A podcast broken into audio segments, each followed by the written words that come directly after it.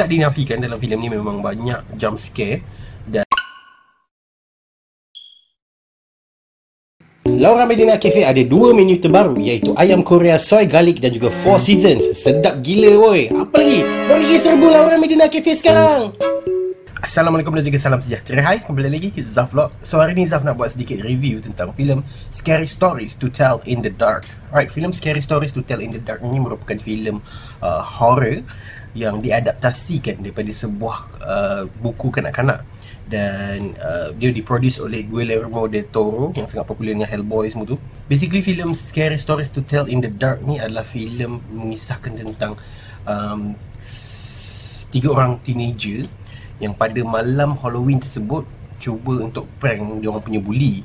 Dan dia orang ends up terjumpa sebuah buku uh, di dalam sebuah rumah hantu.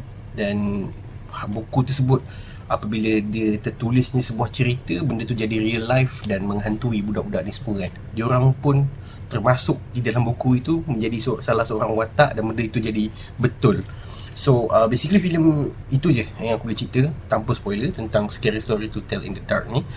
Overall, overall filem Scary Story to Tell in the Dark ni adalah sebuah filem yang bagi aku macam cerita dia ada dua section dekat dalam filem Hollywood ni yang uh, di dalam genre horror. Satu adalah filem yang memang betul-betul pure horror yang sangat menakutkan. Hantu dia pun menakutkan. Contoh macam Conjuring uh, Annabelle uh, dan semua benda-benda yang lebih menakutkan lah dekat sana. Dan ada lagi satu section di mana dia adalah hantu-hantu yang klasik punya Hollywood.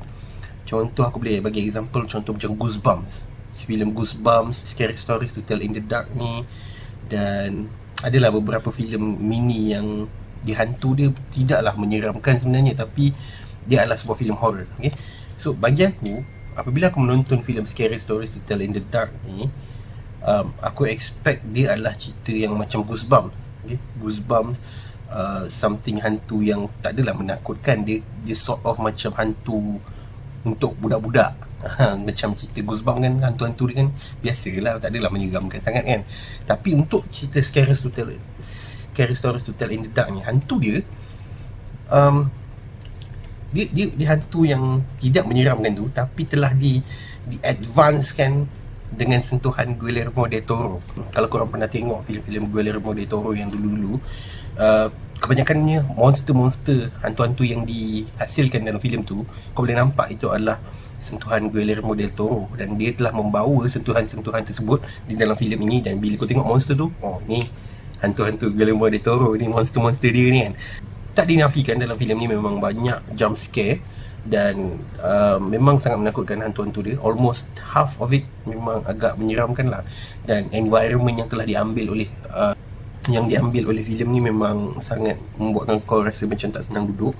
Um, cuma the only slack about this film is the story is about is a bit cliche. Memang nama pun cerita daripada komik uh, daripada buku kanak-kanak kan memang cliche gila lah dia punya jalan cerita kan.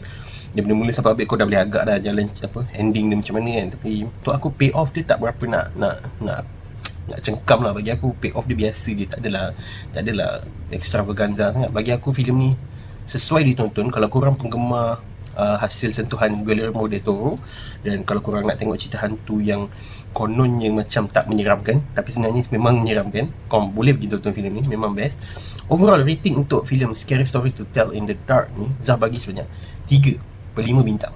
Okay So kalau you guys dah pergi tonton filem Scary Stories to Tell in the Dark ni Apa pandangan you guys? Tinggalkan komen kat bawah. Jangan lupa untuk like, share dan juga subscribe Channel Pure Pixels. Dan jumpa lagi pada Zaf Vlog datang. Thank you